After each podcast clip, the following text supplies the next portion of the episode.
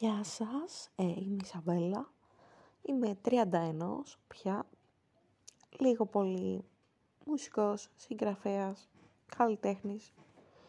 Και θα σας μιλήσω για άλλη μια φορά για τη ζωή μου. Αυτό το επεισόδιο έχει να κάνει πάλι με το Παρίσι, είναι συνέχεια από το προηγούμενο επεισόδιο και αφορά το ταξίδι που πήγα τον Αύγουστο στο Παρίσι για να γιορτάσω τα γενέθλιά μου, ε, τα οποία είναι 4 Αυγούστου. Ε, είχα μείνει στην δεύτερη μέρα του ταξιδιού που είχαμε πάει στο Πομπιντού και μετά το βράδυ χαθήκαμε και ήμασταν έξω από τις φυλακές. Οπότε θα συνεχίσω με την τρίτη μέρα του ταξιδιού, 3 Αυγούστου και γενέθλια, γενέθλια της ξαδέρφης μου της Τασούλας, χρόνια της πολλά, όπου πήγαμε στο Λούβρο και γενικά εκείνη τη μέρα, ας πούμε, νομίζω γυρίσαμε νωρίς σπίτι. Λοιπόν, ε, την ε, πέμπτη λοιπόν που πήγαμε στο Λούβρο, ξυπνήσαμε πολύ πρωί, η κράτησή μας ήταν για τις 12 και μισή. Ε, η κράτηση, η αγορά των εισιτηρίων, τα είχα εκτυπωμένα, τα πήραμε μαζί και είπαμε να είμαστε εκεί κατά τις 11 και κάτι γιατί σίγουρα θα έχει τεράστια ουρά. Ε, πάλι φάγαμε το κλασικό πρωινό μας με την Ιωάννα ε, μπανάνες, ε, τυρί, κρέμα και μπαγκέτα και πήραμε μαζί κάτι ε, μπάρες δημητριακών και νεράκια για το Λούβρο και πήρε και η Ιωάννα την ομπρέλα της γιατί όπως είπα θα βρέχει. Πήραμε κλασικά το λεωφορείο, κοιτούσαμε διάφορα. Στη στάση του λεωφορείου είχε ένα μαγαζί που πουλούσε φουστάνια και παντελόνες και βλέπουμε διάφορα χρωματιστά ρούχα που θεωρούσε αν θα μου τέριαζαν. Αν και γενικά δεν έχω και την καλύτερη σχέση με το σώμα μου. Ε, ποτέ δεν αναφέρομαι στο άμα νιώθω ωραία ή ό,τι. Και επειδή έχω και παραπάνω βάρος, που δεν είχα σε όλη μου τη ζωή, αλλά είχα συγκεκριμένα χρόνια της ζωής μου. Λίγο το παλεύω με αυτό ή και δεν το παλεύω μερικές φορές. Α, μερικές φορές, πώς το πω έτσι, μερικές φορές. Ε, νιώθω άλλες φορές ότι, εντάξει, ας πούμε, με ενοχλούν τα παραπάνω κιλά, ότι αισθητικά δεν, ότι αυτό βλέπω τον εαυτό μου στον καθρέφτη και δεν μου αρέσω. Άλλες δεν με πολύ νοιάζει, δεν είμαι ποτέ να ξυπνήσω και να πω, πω πόσο γαμάτι είμαι. Θα το πω, αλλά όχι για την εξωτερική μου εμφάνιση. Θα το πω αν εκδοθεί κάποιο βιβλίο, αν έχω κάποια διάκριση, αν κάνω κάτι που νιώθω περήφανη, ε, ας πούμε, πνευματικά, όχι σωματικά. Ε, τέλος πάντων, ε, ξεκινήσαμε, πήγαμε στο Λούβρο. Ε, τι φορούσα εκείνη τη μέρα. Νομίζω, ε, ναι, τη μέρα στο Λούβρο πρέπει να φορούσα κόκκινα κόκκινο που φορεματάκι το φορούσα στα γενεθλιά μου αυτό. Όχι ψέματα. Στο Λούβρο φορούσα ένα φουστάνι με λουλουδάκια, μπλε μάλλον. Και το κλασικό μάλλον πουλόβερ που είχα αγοράσει την προηγούμενη μέρα, το κόκκινο, γιατί δεν παλευόταν ο καιρός αλλιώς και το τζιν μπουφάν που είχα φέρει μαζί. Και μία μπλε ζακέτα που είχα, γιατί τόσο κρύο είχε. Ε, τέλος πάντων, about that. πήγαμε νωρίτερα μέχρι να βρούμε πού και τι. Γενικά όλα τα μουσεία που πηγαίναμε ήταν κοντά, αλλά δεν το ξέραμε ότι ήταν τόσο κοντά. Δηλαδή δίπλα στο Πομπιντού ήταν ας πούμε το μαγαζί με τα χρώματα, αλλά ήταν και διάφορα άλλα μέρη που θέλει να πάει η Ιωάννα, ήταν και το Ρούζ που είχε πάει, δίπλα στο Λούβρο είχε τους κήπους που ήθελε να πάει η Ιωάννα, που είχε και τον Καλερίντο Ρανζερί που δεν πήγαμε, γιατί δεν προλάβαμε και είχε και άλλο μαγαζί με χρώματα που θέλω να πάω. Ε, στην Ορσέ το ίδιο. Τέλος πάντων, πήγαμε στο Λούβρο, ε, εκεί είχαμε αγορασμένα ειστήρια, οπότε δεν μπορούσα να κάνω ότι είμαι 24 χρονών, τι πρόβλημα. Ε, μπήκαμε, γενικά το Λούβρο είναι πάρα πολύ μεγάλο, και κουραστικό θα έλεγα να το γυρίσεις, αλλά έχει πάρα πολύ ενδιαφέροντα πράγματα. Ε, Μπαίνοντας από την είσοδο που μπήκαμε εμείς είχε αρχαία γάλματα, είδαμε διάφορα γάλματα και μετά πήγαμε στον ημιόροφο, πάνω όροφο και είχε και άλλα αρχαία γάλματα. Είδαμε τη νίκη της Αμοθράκης, είδαμε ε, την Αφροδίτη της Μήλου. Δηλαδή την Αφροδίτη της Μήλου νομίζω την είδαμε πάλι εδώ που μπήκαμε μετά. Τέλος πάντων, μπήκαμε, είδαμε κάποια αρχαία γάλματα. Μετά είδαμε όλους τους πίνακες, τους αναγεννησιακούς και τους ε, ρομαντικούς, ας πούμε. Είδαμε πολύ γνωστά έργα εκεί μέσα, την νίκη του Ντελακρούα, είδαμε ε, τον ε, έρωτα και ψυχή το γλυπτό, την Αφροδίτη της Μήλου, την νίκη της Αμοθράκης, τη Μοναλίζα, μία μούμια, άσχετο. Ε, πολλούς πίνακες γνωστούς και μη. Ε, κάποια που είχαμε κάνει στην ιστορία της τέχνης. Είναι ένας πίνακας πολύ χαρακτηριστικός και μου διαφεύγει αυτή τη στιγμή το όνομά του, ε, που είναι τρία σπαθιά, ας πούμε, και κάτι για τη Σταύρωση του Χριστού έχει να κάνει, αλλά ε, ναι, το έχω δώσει στην ιστορία της τέχνης, απλά το κολλάω. Στη διδακτική της ιστορίας της τέχνης, μάλλον, στον κύριο Ιωαννίδη. Ε, και τέλος πάντων, ε, είχε άπειρους πίνακες, μεγάλους, μικρούς, ωραίους. Ε, ήμασταν εκεί πέρα πέντε ώρες, χωρίς υπερβολή. Μας βάλανε νωρίτερα μέσα γιατί προχωρ... ε, μας βάλανε να περιμένουμε στην ουρά που ήταν για τις 12, τελικά μπήκαμε 11.30. Το μουσείο έκλεινε 6 το βράδυ και πρέπει να φύγαμε 5.30. Ε, οπότε πες να ήμασταν και 6 ώρες εκεί. Απλά κάποια στιγμή στη μέση του tour είδαμε δηλαδή τα γάλματα, είδαμε ε, το, τους πίνακες και μετά έβγαλα κάποιες φωτογραφίες στην Ιωάννα που ήθελα, αλλά τις έβγαλα όλες χάλια γιατί είχε Canon κάμερα και δεν ξέρω πώς θα τη χειριστώ σε σχέση με την Nikon που έχω εγώ. Είχε κάποια διαφορά στην εστίαση, εγώ την έχω manual την εστίαση, ενώ αυτή την έχει αυτόματη, αλλά με μπέρδευε έτσι όπως ήταν. Δεν ξέρω, είχε άλλες ρυθμίσεις, οπότε σκατά, τα σκάτωσα. Τέλος πάντων, προχωρούσαμε εκεί πέρα, τα πόδια μου είχαν γίνει σαν βαρελάκια, ξέρω εγώ, σαν κολοκυθάκια από τον πόνο, γιατί είχα αυτά τα παπούτσια, τα Oxford με την ξύλινη σόλα που είπα. Ε, ήμασταν εκεί πέρα λοιπόν στο Λούβρο, είδαμε την Τζακόντα, είδαμε τους πίνακες εκεί πέρα. Μετά από τους πίνακες ε, βγήκαμε λίγο από τα ειστήρια, πήραμε ένα σάντουιτς γιατί δεν παλευόταν η κατάσταση, πίνα και αυτά και ήμασταν πολλές ώρες μέσα. Πανάκριβο, μία μπαγκέτα, ξέρω εγώ, 5 ευρώ, 6, πόσο έκανε, 7, δεν θυμάμαι, δεν θέλω να θυμάμαι. Τέλος πάντων. Ε, και μετά πήγαμε πάλι είσοδο που εκεί, είδαμε την Αφροδίτη της Μήλου, είδαμε Αιγυπτιακά, μάλλον πήγαμε στο υπόγειο, είδαμε το Λούβρο πως ήταν ας πούμε σαν κάστρο κάπως στην αρχή χτισμένο.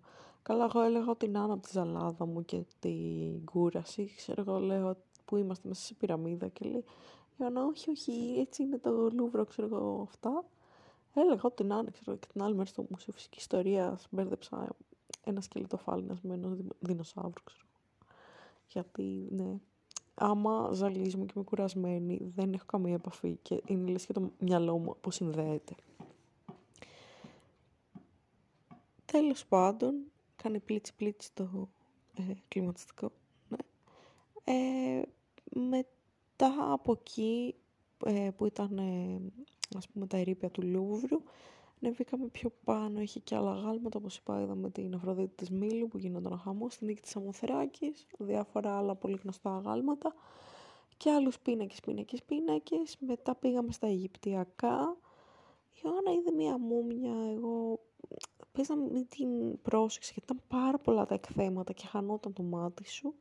Είδαμε διάφορα ροκοκοκό, ροκοκό δωμάτια, ροκοκό δωμάτια που ήταν έτσι αυτό το βασιλικό ρε παιδί μου με τα έπιπλα, τα πολύ στολισμένα και τα αυτά εκεί πέρα των δεξιώσεων. Ε, μετά εγώ ε, πήγα στα βαβυλωνιακά νομίζω. Κάποια στιγμή είχα πάει και στα, στην αραβική τέχνη, είχα δει την τέχνη του Ισλάμ διάφορα χαλιά, κοσμήματα, διάφορα κεντήματα, διάφορα σκεύη, όλα με μοτίβα κλπ. Γιατί στον αραβικό χώρο δεν έχουμε απεικόνιση προσώπων, είναι περισσότερο μοτίβα στην τέχνη τους, οπότε είδα αυτά που με ενδιέφεραν. Έτσι ένιωθα λες και πήγα στη σπηλιά που είχε μπει ο Αλαντίν και έψαχνε το λιχνάρι ας πούμε. Πάρα πολλά εκθέματα, πραγματικά. Ε, με το ζόρι περπατούσα από την κούραση, γιατί πέντε ώρες περπατούσα συνεχόμενα, ας πούμε έτσι. Ε, εκείνη τη μέρα πες να έχουμε κάνει και 30.000 βήματα παραπάνω. Ε, και πάλι είδα πάρα πολλά, σε κάποια φάση είχα βγει τέλος νοκάουτ. Ε, και μετά φεύγοντας από όλα αυτά τα εκθέματα, γιατί θα έκλεινε και στο μουσείο, ε, ή έτσι νομίζαμε, βγαίνουμε και βλέπουμε ότι κάπου στο υπόγειο στο Λούβρο, εκεί που ήταν το έθριο που πιστεύαμε, ήταν τίγκα στα μαγαζιά, αλλά μαγαζιά, όχι αστεία. Ε, λες και το είχαν κάνει μόλ. Ε, πήγαμε σε ένα μαγαζί με ζαχαρωτά που είχε άπειρα ρίσεις και αυτά, αλλά λέω μετά εντάξει θα βρω και στην Ελλάδα, θα πάρω κάτι άλλο πιο γαλλικό. Και βρήκα ένα μαγαζί με σοκολατάκια και πήρα ένα κουτί κόκκινο με σοκολατάκια για να ε, το δώσω στην οικογένειά μου, ας πούμε. Και στο βιβλιοπόλιο πήρα ένα βιβλίο που είχε, ήταν σαν φυτολόγιο και είχε πάρα πολλά σχέδια για φυτά, το οποίο με ενδιέφερε για να κάνω και εγώ σχέδια έτσι σχετικά. Ε, μου αρέσουν γενικά όλα αυτά που είναι σαν βιολογικοί χάρτες. Βιολογικοί χάρτες, πόσο λάθος ακούστηκε. Όπως ε, είχαμε κάποια μαθήματα βιολογίας στο σχολείο που είχαν το χάρτη του ανθρώπινου σώματος, που είχαν ε, ανατομία των φυτών και όλα αυτά ήταν σχέδια στο χέρι από κάποιον φτιαγμένα. Θα ήθελα κάποια στιγμή να έκανα κάτι τέτοιο, ήθελα όταν ήμουν πιο μικρή.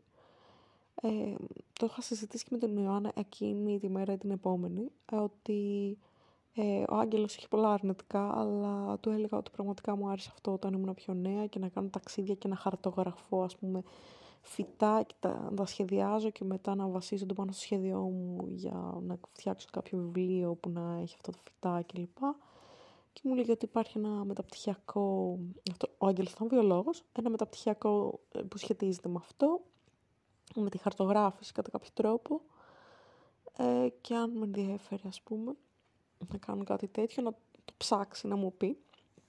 Και κατά καιρούς μου έστελνε ε, από βιβλία του σχέδια που θεωρούσα ότι θα με ενδιαφέραν και εργασίες του, τώρα που το σκέφτομαι. Οπότε, ναι, ήταν λίγο κολοπέδι έως πολύ. Έκανε ό,τι έκανε με την κυρία Πέννη, όχι την κυρία Πέννη, την καθηγήτριά μου από την Καλών Τεχνών, την κυρία Πέννη που βρήκε στη Θεσσαλονίκη και είχε γεννηθεί το 2003. Τέλος πάντων αλλά ναι, είχε και καλά στοιχεία. Ε, είδαμε όλα αυτά, ψωνίσαμε πάλι διάφορα από το gift shop, γιατί τέτοιες είμαστε. Ε, εγώ νομίζω στο Λούβρο δεν πήρα τόσα πολλά πράγματα όσα είχα πάρει την προηγούμενη μέρα που είχαμε πάει Πομπιντού και, και στο μαγαζί με τα σαπούνια και στο Σενελιέ και στο άλλο το μαγαζάκι με τα φουλάρια. Ε, ήμουνα λίγο πιο συντηρητική στις αγορές μου, αλλά πάλι ένα βιβλίο με σχέδια για φυτά το πήρα, ένα κουτί σοκολατάκια το πήρα και δεν θυμάμαι μήπως πήρα και κάποια άλλη μαλακή. Τέλος πάντων, φύγαμε από το Λούβρο, εγώ ήμουν σε κακή κατάσταση, δεν μπορούσα ούτε να κουνήσω το πόδι μου, λέω σε παρακαλώ, δεν μπορώ να περπατήσω ούτε ένα βήμα παραπέρα καθίσουμε εδώ ακριβώς, βγαίνουμε από το μετρό, ήταν ένας, ε, μια καφετέρια. Λέω να κάτσουμε εδώ σε παρακαλώ για λίγο μέχρι να ξεμουδιώσω το πόδι μου, δεν μπορώ να περπατήσω. Ε, καθίσαμε εκεί, πιέμε δύο καφέ νουαζέτ. Είχε ξενερώσει τη ζωή του αυτός που το είχε, γιατί είχε στον κατάλογο κάτι brands ε, τύπου 30 ευρώ η ομελέτα και ξέρω εγώ και εμείς πίναμε καφεδάκι, έκανε 2,5 ευρώ του πιάναμε το τραπέζι. Μετά δίπλα ήταν μια κυρία μόνη της, της οποία της είπε ότι δεν μπορεί να κάτσεις μόνη σου εδώ, γιατί έδειξε μένα, ας πούμε, και λέει ότι αυτή η κοπέλα κάθεται εδώ, αλλά έχει και μια φίλη της, ας πούμε, και δεν μπορείς να κάτσεις και να κάνεις μικρή παραγγελία και μάμου του. Και αυτή λέει, δεν δε θα παραγγείλω τίποτα ξενέρος, ξέρω εγώ, και φεύγω. Μου λέει εμένα. Και λέει και να φύγεις και να μην τους αφήσεις tips. Και έτσι έγινε εν τέλει. Και φύγαμε από εκεί. Κάναμε έτσι μια περατζάδα στο δρόμο. Ήταν καλύτερα τα πόδια μου. Και πετύχαμε ένα μαγαζί, σαν ε, μαγαζί με γλυκά, που είχε πιο πολύ κρέμες και τις είχε σε διάφορα σχήματα. Δηλαδή, εγώ είδα μια πάστα παύλα κρέμα, η οποία είχε σχήμα τυριού, από αυτά τα τυράκια, τα τριγωνικά με τις τρύπες, τα κίτρινα, με ποντικάκια πάνω, τόμ και τζέρι και τέτοια είχε. Και πιο δίπλα είχε ένα σκυλάκι, ας πούμε, μου σοκολάτας και κάτι πολύ και σαρκούδες και τέτοια. Και είπα θα πέσω θύμα του καπιταλισμού και θα πάρω μια πάστα να τη φάω εδώ. Οπότε έκατσα και την έφαγα. Υποτίθεται με την Ιωάννα, δεν ήθελε καν η Ιωάννα. Ήταν τυρί, μασκαρπόνε ας πούμε και μάνγκο. Αλλά ήταν, την είχαν φουλ παγωμένη και στο κέντρο ήταν τέρμα μπούζι ας πούμε δεν ήταν ότι καλύτερο έχω φάει, ήταν ας πούμε οκ, δεν άξιζε τα λεφτά του, πάλι έκανε ξέρω εγώ 6-7 ευρώ στάνταρ, ε, στάνταρ τιμή Γαλλίας ας πούμε. Και μετά ε, από αυτό, επειδή ήμασταν και δύο πτώματα από το Λούβρο, ε, γυρίσαμε πίσω στο ξενοδοχείο, βρήκαμε αυτή τη φορά μια στάση που άφηνε ακριβώς απ' έξω ε, και δεν θυμάμαι άμα πήγαμε στο Καρφούρ να πάρουμε τίποτα να φάμε πάλι, αλλά αυτό, ξαπλώσαμε, μιλούσαμε εκείνη τη μέρα. Ε, εκείνη τη μέρα είχα βάλει τα κλάματα, γιατί της έλεγα, τέλος πάντων, δεν έχω και την καλύτερη αυτοεκτίμηση, ότι, έλεγε αυτή, ότι ρε παιδί μου έχω πολλά πτυχία, ότι έχω πολλές διακρίσεις, ότι είμαι γαμάτη, ότι το ένα το άλλο και εγώ της έλεγα δεν το πιστεύω τόσο και ότι ναι μου αρέσει ας πούμε να διαβάζω και αυτά, είμαι καλή στα ακαδημαϊκά, αλλά δεν το κάνω για να δειχτώ και να χτίσω ένα προσοντολόγιο χ, το κάνω για να σταματήσω να σκέφτομαι, αν αυτό βγάζει νόημα.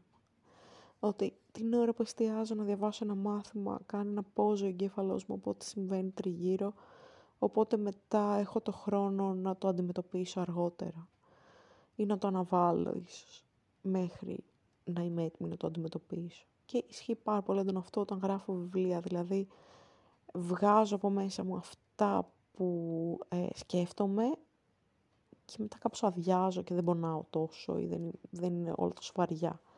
Και έτσι έλεγα και για τα podcast ότι το ίδιο συμβαίνει, ότι πιο πολύ θέλω να μιλάω και να βγάζω από μέσα μου αυτό που νιώθω, από το να το κρατάω και να γίνεται βαρύ, παρά να το ακούσει κάποιος. Αν το ακούσει καλός, αλλά αν δεν το ακούσει, it's okay.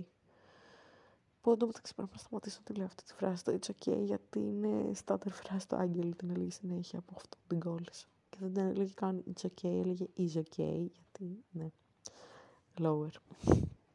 Ε, και τέλος πάντων, μετά λέγαμε για τον Άγγελο ότι κάθε φορά που μιλάω σοβαρά για αυτόν, ότι βάζω τα κλάματα και ότι δεν μπορεί να μου φύγει.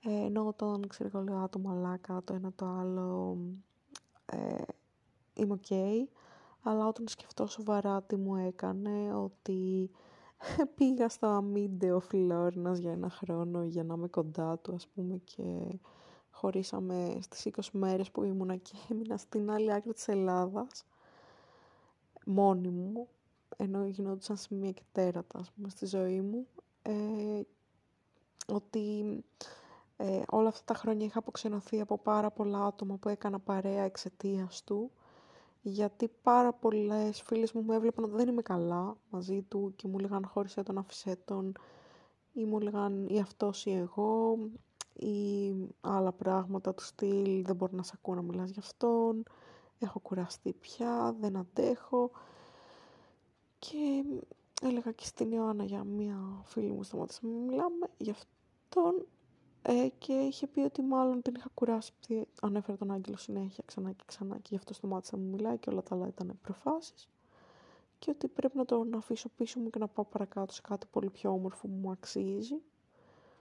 Ε, γιατί ναι, επί της ουσίας ήταν πέντε χρόνια, έξι τώρα, γιατί και τον τελευταίο χρόνο το τραβάω πάρα πολύ συναισθηματικά αυτό που έγινε, στα οποία αφοσιώθηκα τόσο πολύ στον Άγγελο, που έχασα πάρα πολλά πράγματα από τη ζωή μου και δεν τα χάρηκα. Δηλαδή καλών τεχνών πέρασε και έφυγε και δεν τη χάρηκα όσο πίστευα, που ήταν όνειρο ζωής καλών τεχνών. Αυτό ήταν όνειρο ζωής, το να, να πω ότι θα περάσω σε αυτή τη σχολή, θα βγάλω αυτή τη σχολή, θα, θα ρουφήξω αυτή τη σχολή, γιατί αυτό ήθελα να κάνω πάντα.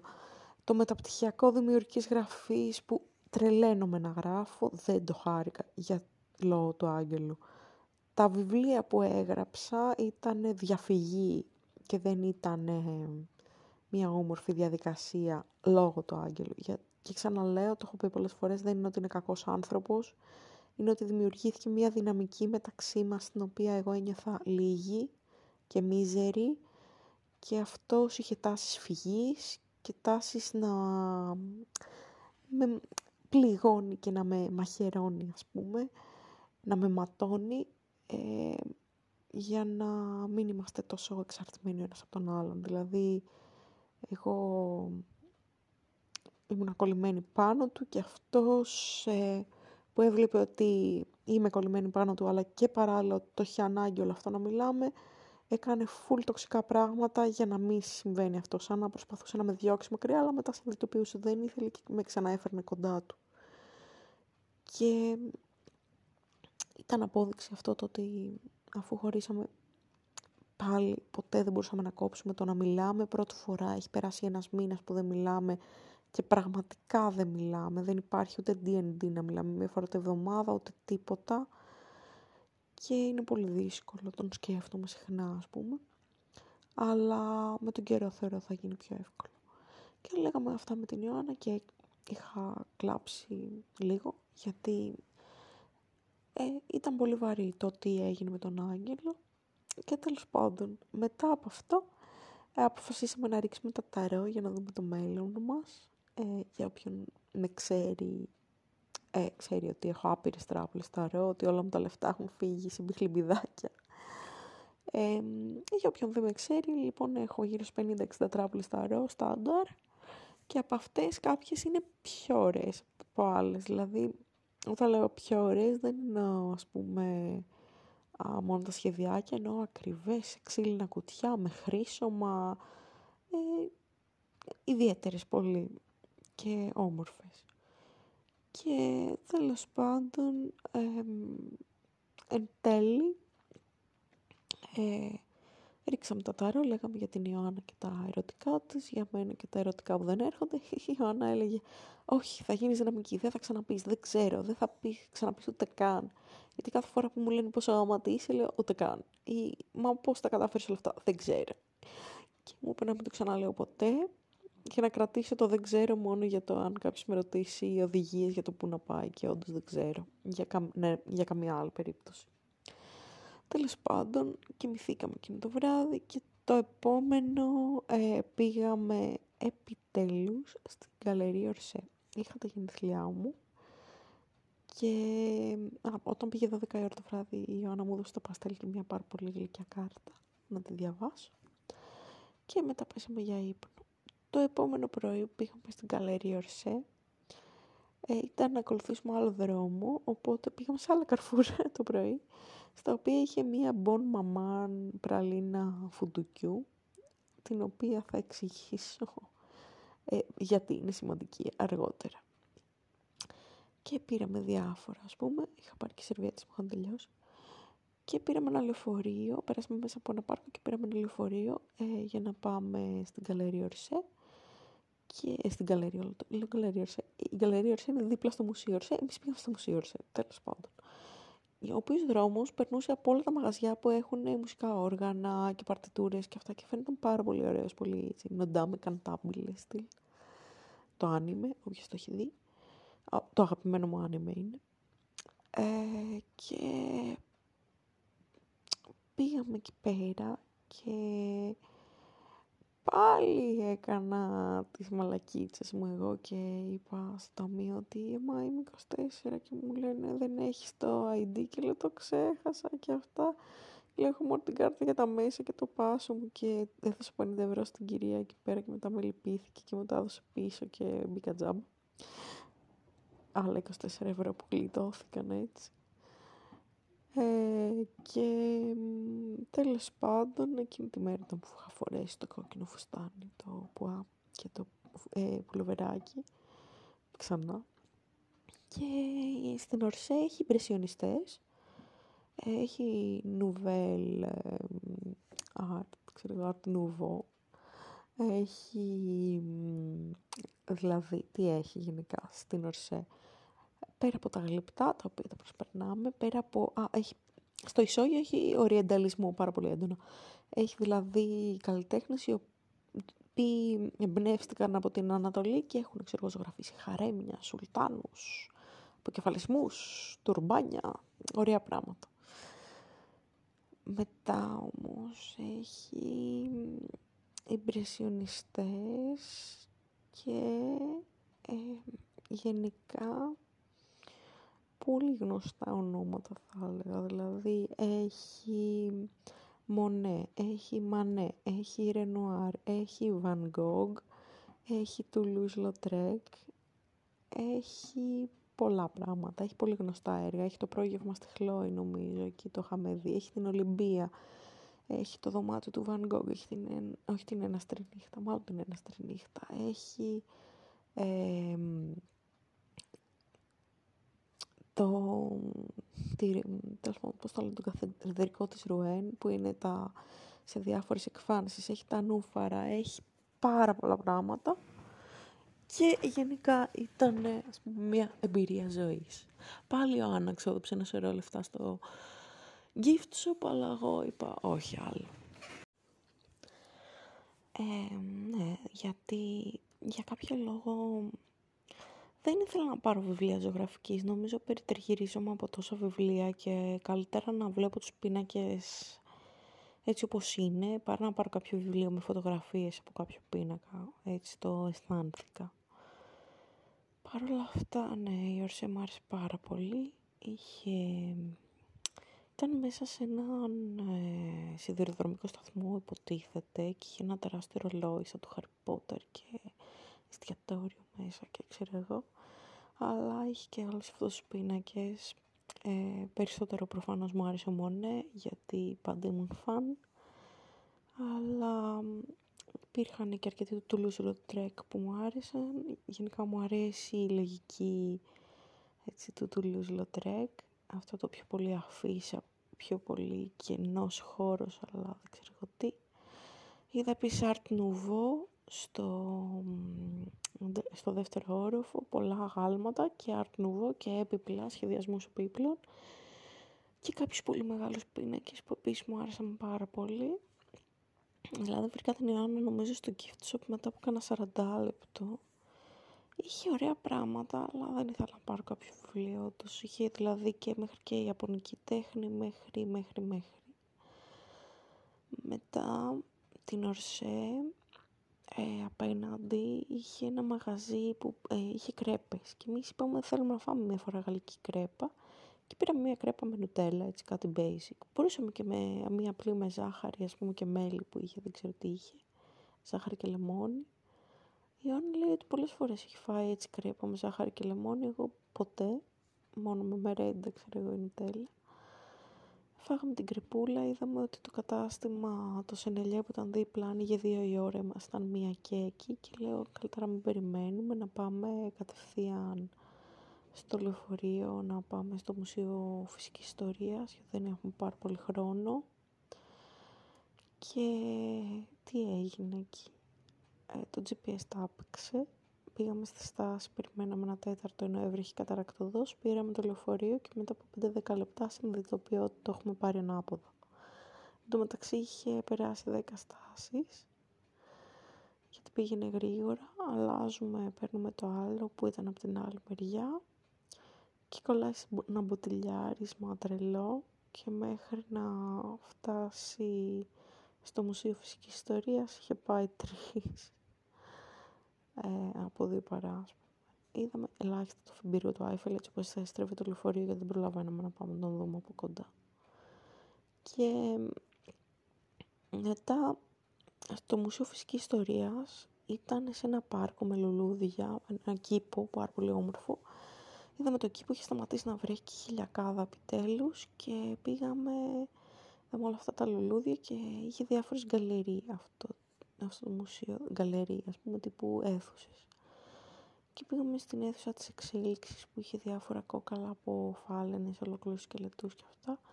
Είχε ζώα βαλσαμωμένα, είχε διάφορα που έδινε για την εξέλιξη, ξέρω, κοχύλια, πεταλούδες, γενικά διάφορα έντομα, διάφορα πράγματα εκεί πέρα.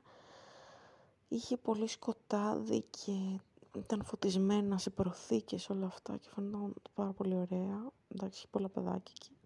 Πάλι για άλλη μια φορά είπα ότι είμαι 24 και με πίστεψαν και μου έκοψαν μηδενικό εισιτήριο. Και ο Άννα έδειξε έτσι κάρτα, ας πούμε, καλλιτέχνη, αλλά πάλι είπα ότι είναι 24 και την πέρασα, έτσι και πήγε τζάμπα. Ε, και το μεταξύ να πω ότι στην Ορσία είχα κάνει ολοκλήρη αλχημία, ας πούμε, έτσι, που το είπα πριν, ότι ήταν μια κυρία στο ταμείο και λέει δεν γίνεται, πρέπει να πληρώσει και δίνω 50 ευρώ, ξέρω εγώ, μου δίνει τα ρέστα και λέω, τι θα κάνω. Και λέει, α, έχεις 24, ξέρω εγώ πόσο είσαι, 24 και λέει, δεν έχει καμία ταυτότητα, λέω, την άφησα στο ξενοδοχείο γιατί μου είπαν ότι μπορεί να μας κλέψουν, που την είχα πέσει από το κινητό, ξέρω εγώ.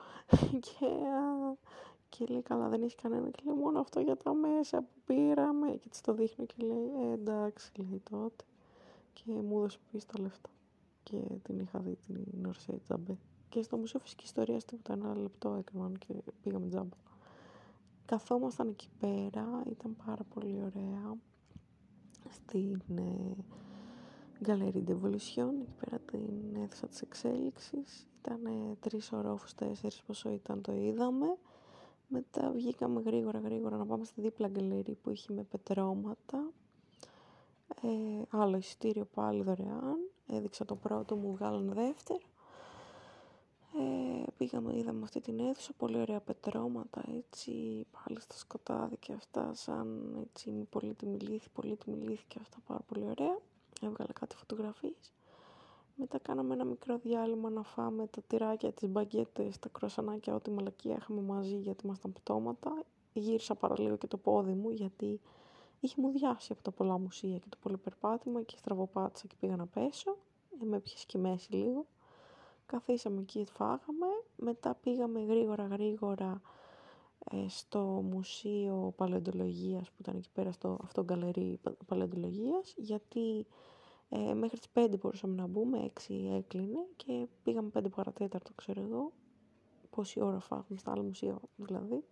Πήγαμε και στο Κύφτης, όπου δεν έλεγε κάτι. Και πήγαμε εκεί στο Μουσείο Παλαντολογίας που είχε φουλ σκελετούς από, πρά... από πράγματα, από ζώα, από ανθρώπους, από τερατογενέσεις, από τα πάντα. Και πολυθώματα φυτών και κοχυλιών. Εκεί η κυρία που ήταν μια στιγμή λέει, ε, κανονικά ε, χρειάζεται αυτό. Και λέω, μα δεν μας το ζήτησαν τα άλλα μουσεία. Λέει, έχουμε ε, το student identity που προφανώς για να το έχω είμαι κάτω των 25, λέω εγώ, 31. Και πήγε να κάνει μια φασαρία, αλλά είχε ουρά και τέλος πάντων περάσαμε τζάμπα και εκεί. Και λέω, αφού έχουμε τα άλλα ειστήρια που είναι μηδέν, δεν χρειάζεται κάτι άλλο. Και λέω, να ξέρω εγώ, την, πιτσι, την πιτσάρα ήταν αυτή, ξέρω. Το μουσείο παλαιντολογία εντωμεταξύ ήταν το καλύτερο γιατί ήταν φούλη σκελετή μέσα, πάρα πολύ ωραίοι και ήταν πάλι ανέβαινες και σε κάθε όροφο έβλεπες τον από κάτω ας πούμε και αυτά και πάνω πάνω είχε έναν όροφο που είχε πάρα πάρα πάρα πολλά βιβλία με αρχεία από το μουσείο μάλλον. Και φαινόταν έτσι πάρα πολύ τύπου θα μπορούσε να είναι αυτό το μουσείο από το 1910 ίδιο και να μην έχουν αλλάξει τίποτα ξέρω εγώ μέσα. Και Τέλος πάντων, μετά φύγαμε από εκεί, κάτσαμε λίγο ακόμα στο πάρκο αυτό και είπαμε να πάμε, θα, πήγαινα, θα ερχόταν αυτή η φίλη μου Γαλλίδα, η Τζόι, να πάμε σε ένα σπικίζι. Λέω, μπορούμε να πάμε για καφέ.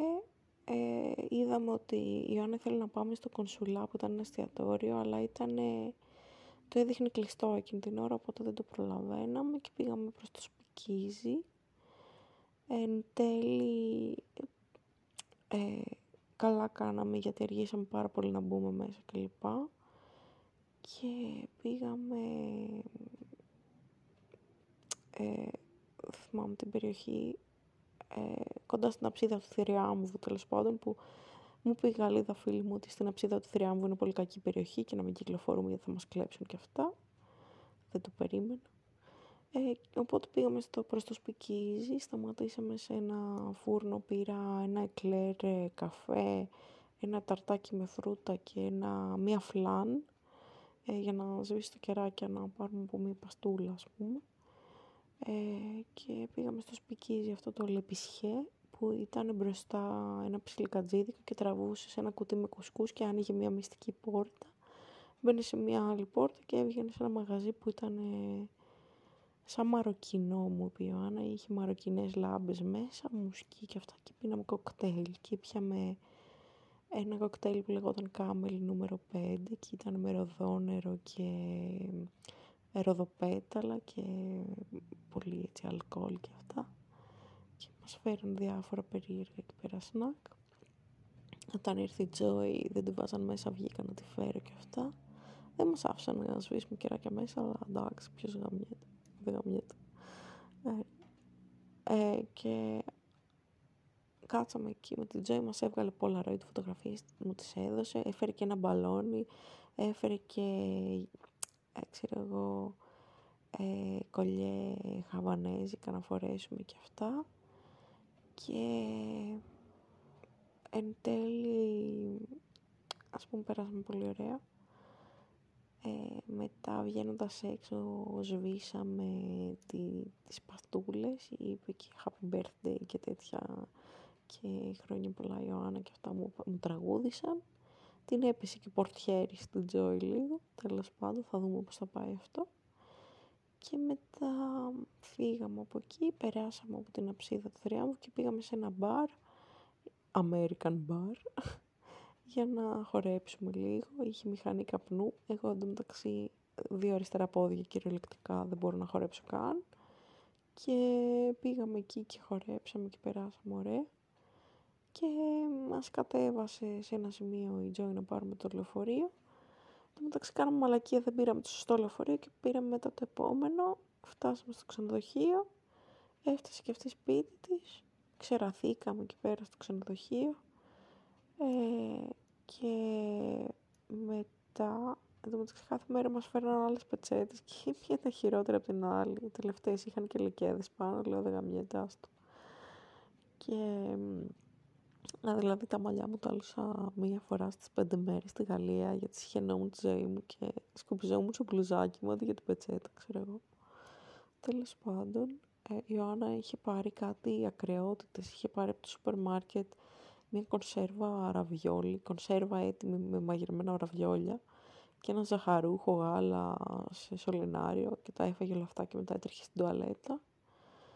Anyway, ε, και Τέλο πάντων, πέσαμε για ύπνο, ετοιμάσαμε ψηλό τα πράγματά μας για την άλλη μέρα. Την άλλη μέρα το πρωί έκανε check-in, ε, γιατί φεύγαμε.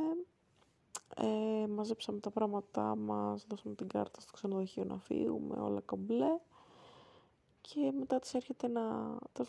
Ήθελαμε να πάμε στο κονσουλά, αυτό το εστιατόριο που ήθελε να φωτογραφηθεί η Άννα το οποίο ήταν ε, στην Μπλάνς, δίπλα στο μου λένε Ρούζ, ας πούμε, κοντά.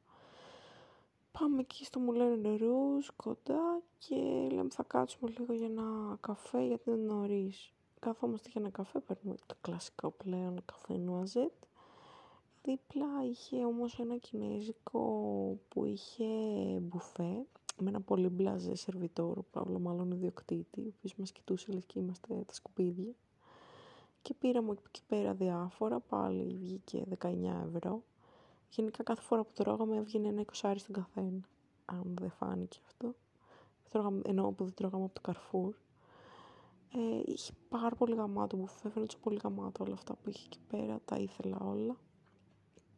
Και ε, μετά αφού φάγαμε εκεί, είπαμε να ανεφορήσουμε προς τα πάνω, είχε αρχίσει η βροχή και είχε φρομαζέρι που ψάχναμε τυράδικο, δεν βρίσκαμε, είχε σοκολατάδικο, είχε το ένα το άλλο.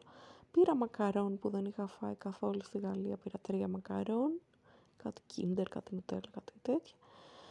Ανεβήκαμε προς τα πάνω, βρήκαμε το κονσουλά, την έβγαλα κάτι φωτογραφίες άτεχνες τελείως, γιατί μπροστά περνούσαν χίλιοι τουρίστες και δεν έβγαινε. και έχει πάρα πολύ ωραία μαγαζιά εκεί, ήταν πολύ γραφικά. Μου θυμίζει το Kiki's Delivery Service ε, σαν περιοχή. Η Ιωάννα πήρε κάτι κάρτα ποστάλ για τη Μαρίλια και εκείνη τη μέρα πήραμε κάτι σουβενίρ, κάτι σαπουνάκια, πραγματάκια και αυτά. Ε, μετά πήραμε, πήγαμε, είδαμε ότι είχε διπλά ένα ναό, το ναό του Σαν Πιέρ, τον είδαμε. Ε, πήραμε ένα λεωφορείο, περάσαμε μπροστά από τη Σακαρκέρ, δεν προλαβαίναμε να μπούμε μέσα. Ε, μας άφησε κάπου το λεωφορείο, μετά πήραμε μετρό, ε, τρένο κουλουπού, πήγαμε στο αεροδρόμιο από νωρίς. Ε, η Ιωάννα πήγε όντως τις πληροφορίες να δει άμα έχει αργήσει πτήση. Ε, ναι, ήταν η πτήση αντί να φύγουμε στις 6, μετατέθηκε να φύγουμε 9.30. Και εδώ αρχίζουν τα ωραία. Ανεβήκαμε πάνω να περάσουμε το, το, τον έλεγχο και μου βρίσκουν το βαζάκι το Bon Maman που είχα με σοκολάτα, πραλίνα Bon Maman που είχα πάρει. Και λένε, λέει αυτός στον έλεγχο ένας κύριος που φαινόταν σαν το, ε, σαν τον Kingsley, ξέρω εγώ τον ηθοποιό, ε, λίγο σαν να ήταν ε, Αρμένιος, ξέρω εγώ μου λέει απαγορεύεται αυτό, βασικά λέει ένας τι έχεις και μέρα λέω μία νουτέλα. Λέει απαγορεύεται η νουτέλα και βάζει αυτός κάτι γάντια μου ψάχνει τη βαλίτσα, το, το σάκο που ήταν γεμάτο απλά τράπουλες, ταρό και χρώματα και είχε κριτζάρει τη ζωή του, έβρισκε κάτι τσάντες μου λένε ρούς πάνινες και είχε ένα ύφος τύπου ναι. και βρίσκεται η Bon Maman και λέει αυτό πρέπει να το πετάξουμε και λέω λέω να μπορούμε να το φάμε εδώ, μπορούμε να το φάμε εδώ, μπορούμε να το φάμε εδώ λέει αυτός καλά αλλά μόνο εδώ και εκεί έγινε το έλα, έλα να δεις ε, λέει στην να βρεις κουταλάκια ξύλινα βρίσκει κάτι κουταλάκια από ένα μαγαζί και έφαγα ένα τέτοιο ε, βαζάκι Bon Maman πραλίνα 250 ml μόνο μέσα σε 10 λεπτά στο αεροδρόμιο. Απέναντί μου αυτός ο κύριος που είχε ψάξει το σάκο μου με κοιτούσε με ένα βλέμμα απόλυτης φρίκης και αηδίας. Πες να με συγχαινόταν απίστευτα, να σκεφτόταν ότι με ένα γουρούνι. Είχε πέσει μερέντα πάνω στο πουλόβρι, είχε πέσει μερέντα πάνω μου, τα σκούπισα όλα. Μετά δεν είχε μερέντα. Τα άφαγα, τα άφαγα, τα άφαγα. Και μετά την πέταξε έτσι επιδεικτικά μπροστά του. Δεν το είχα φάει όλο το κουτάκι, δεν είχε ούτε λίγο να έχει μείνει. Και εντάξει, προφανώς μετά, ξέρω εγώ, έβλεπα χρώματα και έβλεπα ήχους και άκουγα χρώματα, ναι. Ε, τα είχα πάρει κιόλας γιατί ε, η Ιωάννα μου άφησε να το φάω μόνη μου και έφυγε να κάνει εξερεύνηση στα καταστήματα. Αλλά τέλος πάντων, μετά γύρισε, μετά πήγα να τη βρω και λέει μαλλού και αυτά και έλα από εδώ που είμαι. Και το μεταξύ από εκεί που πήγα ήταν τίγκα στα καταστήματα και μου λέει αυτή έλα από εδώ και δεν είχε τίποτα. Και ήθελα να πάρω σοκολάτα στο χάρι και κοιτούσε και αυτά. Εμένα μου είχαν μείνει 10 ευρώ cash και είχα και τα λεφτά που ήταν για να πάω στο Βόλο. Είχα 100 ευρώ για το Βόλο και είπα να τα κρατήσω καλύτερα για τα ειστήρια. Να μην τα ξοδέψω σοκολατάκι και σουβενίρ. Και κάθομαι και λέω από όργα μου ότι είχαν 11,90 το σκολτάκι και έχω 10 ευρώ και πρέπει να πληρώσω και κάποια για το εισιτήριο του αεροδρομίου για να γυρίσω. Και λέω, Άννα, ε, εντάξει, όχι, θα το βρούμε και μπορείς να πάρεις από μένα. Λέω, όχι, όχι, όχι. Και μετά κάτι έλεγα με την τασούλα και μου στέλνει ότι μετά από τόσες ώρες καθυστέρηση δικαιούμαστε αποζημίωση, ας πούμε, από την πτήση και παίρνουμε να το δούμε. Και δικαιούμασταν 11 ευρώ η κάθε μία στο gift shop του αεροδρομίου, ας πούμε, σε συγκεκριμένα μαγαζιά.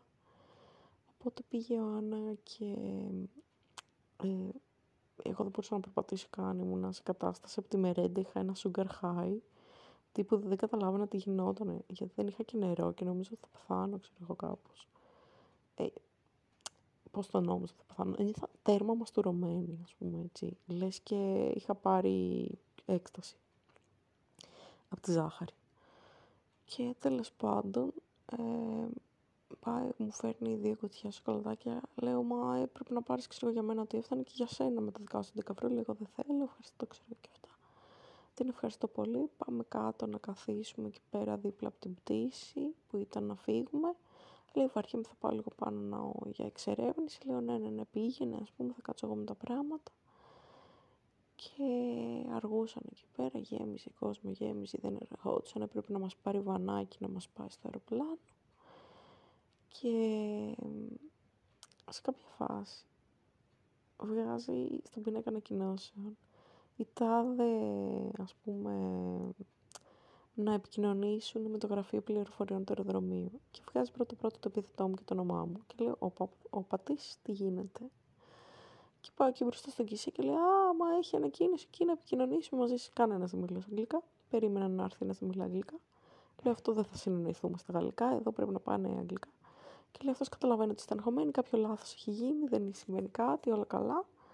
Ε, με καθησύχασε, ας πούμε, και έκατσα εκεί και περίμενα μαλακίες. Εν τέλει είχαν διπλοκρατήσει τη θέση που ήμουν και θέλουν να μου αλλάξουν θέση.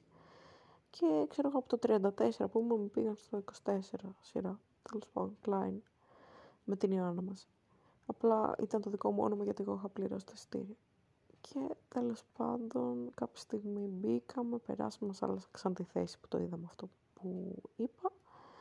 Ε, και μπήκαμε μέσα στο αεροπλάνο, πέσαμε τελείως ξερές, με το που απογειώθηκε, μας λέει ο πιλότος ότι ήταν ένας από τους δύο πιλότους άρρωστος, γι' αυτό άργησε η πτήση.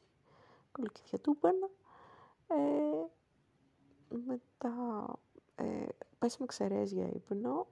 Ε, ξύπνησα μόνο όταν έφερε κάτι σαντουιτσάκι με κοτόπουλο που φάγαμε. Μας φέραν και διπλά όποιος ήθελε και χυμό. Φάγαμε αυτά τέλος πάντων και μετά πέσαμε για ύπνο. Ε, ξυπνήσαμε σχεδόν όταν φτάναμε. Εν τω μεταξύ, εγώ ξυπνούσα σε τυχαία σημεία και είχε αναταράξεις, γιατί φύγαμε με καταιγίδα από τη Γαλλία και ήταν όπως να είναι πήγαινε το αεροπλάνο και ε, είχε και σβηστά φώτα γιατί ήταν βραδινή η πτήση, οπότε ήταν έτσι κρύπικο και έλεγε κατεβαίνουμε στο αεροδρόμιο Έλλη Βενιζέλος και το λέει 45 λεπτά πριν κατέβει προφανώς και απλά στα, ξέρω εγώ, προσγειώνω το αεροπλάνο, να είμαι εγώ ξυπνάω, η ώρα δυο, δύο και κάτι. Ε, κατοριόμουν, ξέρω εγώ, κάναμε πόση ώρα να βγούμε, έπαθε και μια κρίση πανικού μες στο αεροπλάνο, μια επιβάτης, Γαλλίδα. Έλεγε, άντε, πότε θα βγούμε, α! Και φάση. Και μετά βγήκαμε, πήγαμε μια τουαλέτα, ε, πήγαμε, πήραμε εισιτήρια, λέω στην Ιωάννα θα πάρω το δικό μου το λεωφορείο, λέει αυτή τρέχω για το δικό μου, τη δούλευε 10 το πρωί Άννα, Περίμενα κανένα μισάωρο το λεωφορείο, βλέπω και μια κατσαριδούλα έτσι μπροστά μου να σου λατσάρει. Θυμάμαι πάλι ότι βρίσκομαι στην Ελλάδα. Μπαίνει στο λεωφορείο, βοηθάει έναν κύριο να χτυπήσει τα εισιτήρια γιατί δεν καταλάβαινε αυτό το high-tech ε, εξελιγμένο σύστημα που έχουμε για να χτυπάμε τα εισιτήρια. Έψαχνα να δει άμα μπαίνουν από πάνω, από την οθόνη. Το βάζω εκεί πέρα στο αυτό που το σκανάρει ε, που δείχνει τα, αυτό το σηματάκι το, του Wi-Fi, τέλος πάντων στο πλάι, πώς καταλέγεται. Ε, με ρωτούσαν κάτι άλλοι Ιταλοί πώς να πάνε στον Άγιο Δημήτριο. Ε, λέω το λεωφορείο σταματάει ελληνικό, ξέρω εγώ. Αλλά μετά θυμάμαι ότι σταματάει Δάφνη αυτό που πάει 3 η ώρα το βράδυ προς τα εκεί. Λέω, Α, εντάξει, ξέρω εγώ. Εγώ θα κατέβω, μετά θα ρωτήσετε τον οδηγό γιατί είναι κοντά, ας πούμε, στο τέρμα και αυτά. Α, ου, εντάξει. Ε, και τέλος πάντων, δεν ξέρω καν αν το βρήκανε, έκανε 20 λεπτά από το αεροδρόμιο μέχρι την περιοχή που μένω, το οποίο είναι ρεκόρ, έτρεχε σαν το τρελό αυτό το λεωφορείο. Κατεβαίνω, έρχομαι στο σπίτι, κουτσένοντας από το πόνο από τα πόδια, ε, έτσι κουρασμένη, ζαλισμένη από τη ζάχαρη ε, και ήρθα να βρω το χάος, σωτήρι μεθυσμένο, ε, τον αδερφό μου τον ένα, να έχει τσακώθει με το Χάρη, ο Χάρης να έχει φύγει από το σπίτι, να γυρνάει ο Χάρης να βρίζονται, να κάνει ένα μέτρο στο μπάνιο, να λέει θα πάω να αυτοκτονήσω απ' έξω από το παράθυρο, δεν αντέχω άλλο μέσα, να παίζουν τέτοια σκηνικά και τελικά τι έγινε, πήγαν για ύπνο, ο ένας έφυγε το πρωί για βόλο για τη γιαγιά, ο άλλος είπε στη γιαγιά τι έκανε αυτός που έφυγε για το βόλο, η γιαγιά στον κόσμο της, και εγώ να καθαρίζω τα ξερατά από την τουαλέτα, γιατί έτσι είναι η ζωή. Καλά περάσαμε στο Πάρίσι, αλλά να μην γυρίσουμε και στην Αθήνα να καθαρίσουμε τα ξερατά του αδερφού μας από την τουαλέτα που αποφάσισε να πάει στο Βόλο και να μην τα καθαρίσει. Ε, ναι, έτσι πρέπει. Και τώρα έχω καθαρίσει το περισσότερο σπίτι. Ε, μένουν τα χειρότερα δωμάτια, δυστυχώς, μπάνια, κουζίνα και δεν ξέρω τι να κάνω γιατί με πτώμα αλλά αύριο φεύγουμε και δεν γίνεται να τα αφήσουμε έτσι όπα. Θα ελπίζω ο Χάρης να βοηθήσει όταν γυρίσει, αν και δεν το κόβω. Και να δούμε πώς θα είναι και ο Βόλος τώρα. Ε, πάλι από τους 12 βαθμούς στους 45 και αυτά. Καλό σας βράδυ. Θα τα ξαναπούμε σύντομα, ελπίζω. Ελπίζω αυτά που είπα για το Παρίσι να φάνηκαν ενδιαφέροντα.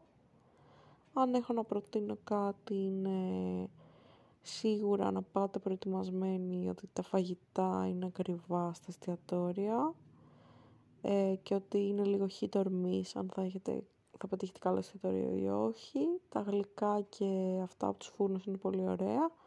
Θα πρότεινα γενικά να πάρετε πραγματάκια από το σούπερ μάρκετ και να τρώτε ας πούμε. Και από τα φρομαζέρι και αυτά. Ε, θα πρότεινα οπωσδήποτε να πάτε Λούβρο, Μουσείο Ορσέ, Μουσείο Φυσικής Ιστορίας, δηλαδή όλο το μουσείο πήγα, Μουσείο Πομπιντού και αν μπορείτε να πάτε στο Μουσείο Γκαλερί Ντοραντζερί νομίζω λέγεται που είναι στο, σε κάτι κήπους κοντά στην, στο Λούβρο που έχει όλους τους μεγάλους πίνακες του Μονέ. Επίσης αν έχετε χρόνο θα πρότεινα να κάνετε και κάποιο ταξιδάκι Βερσαλίες. Αν έχετε πολλά λεφτά να πάτε και μια Disney αλλά και γενικά εντάξει να δείτε το Παρίσι σαν νυχτερινή ζωή γιατί αξίζει. Κάποιες γειτονιές μου θύμιζαν Θεσσαλονίκη αυτό το 24-7 όλα ζωντανά. Αυτά έχω να πω. Ε, ήταν ωραία στο Παρίσι. Επόμενο ταξίδι ποιος ξέρει, μάλλον Πράγα, αλλά θα δούμε. Ε, και αυτά. Θα τα ξαναπούμε σύντομα. Γεια σας.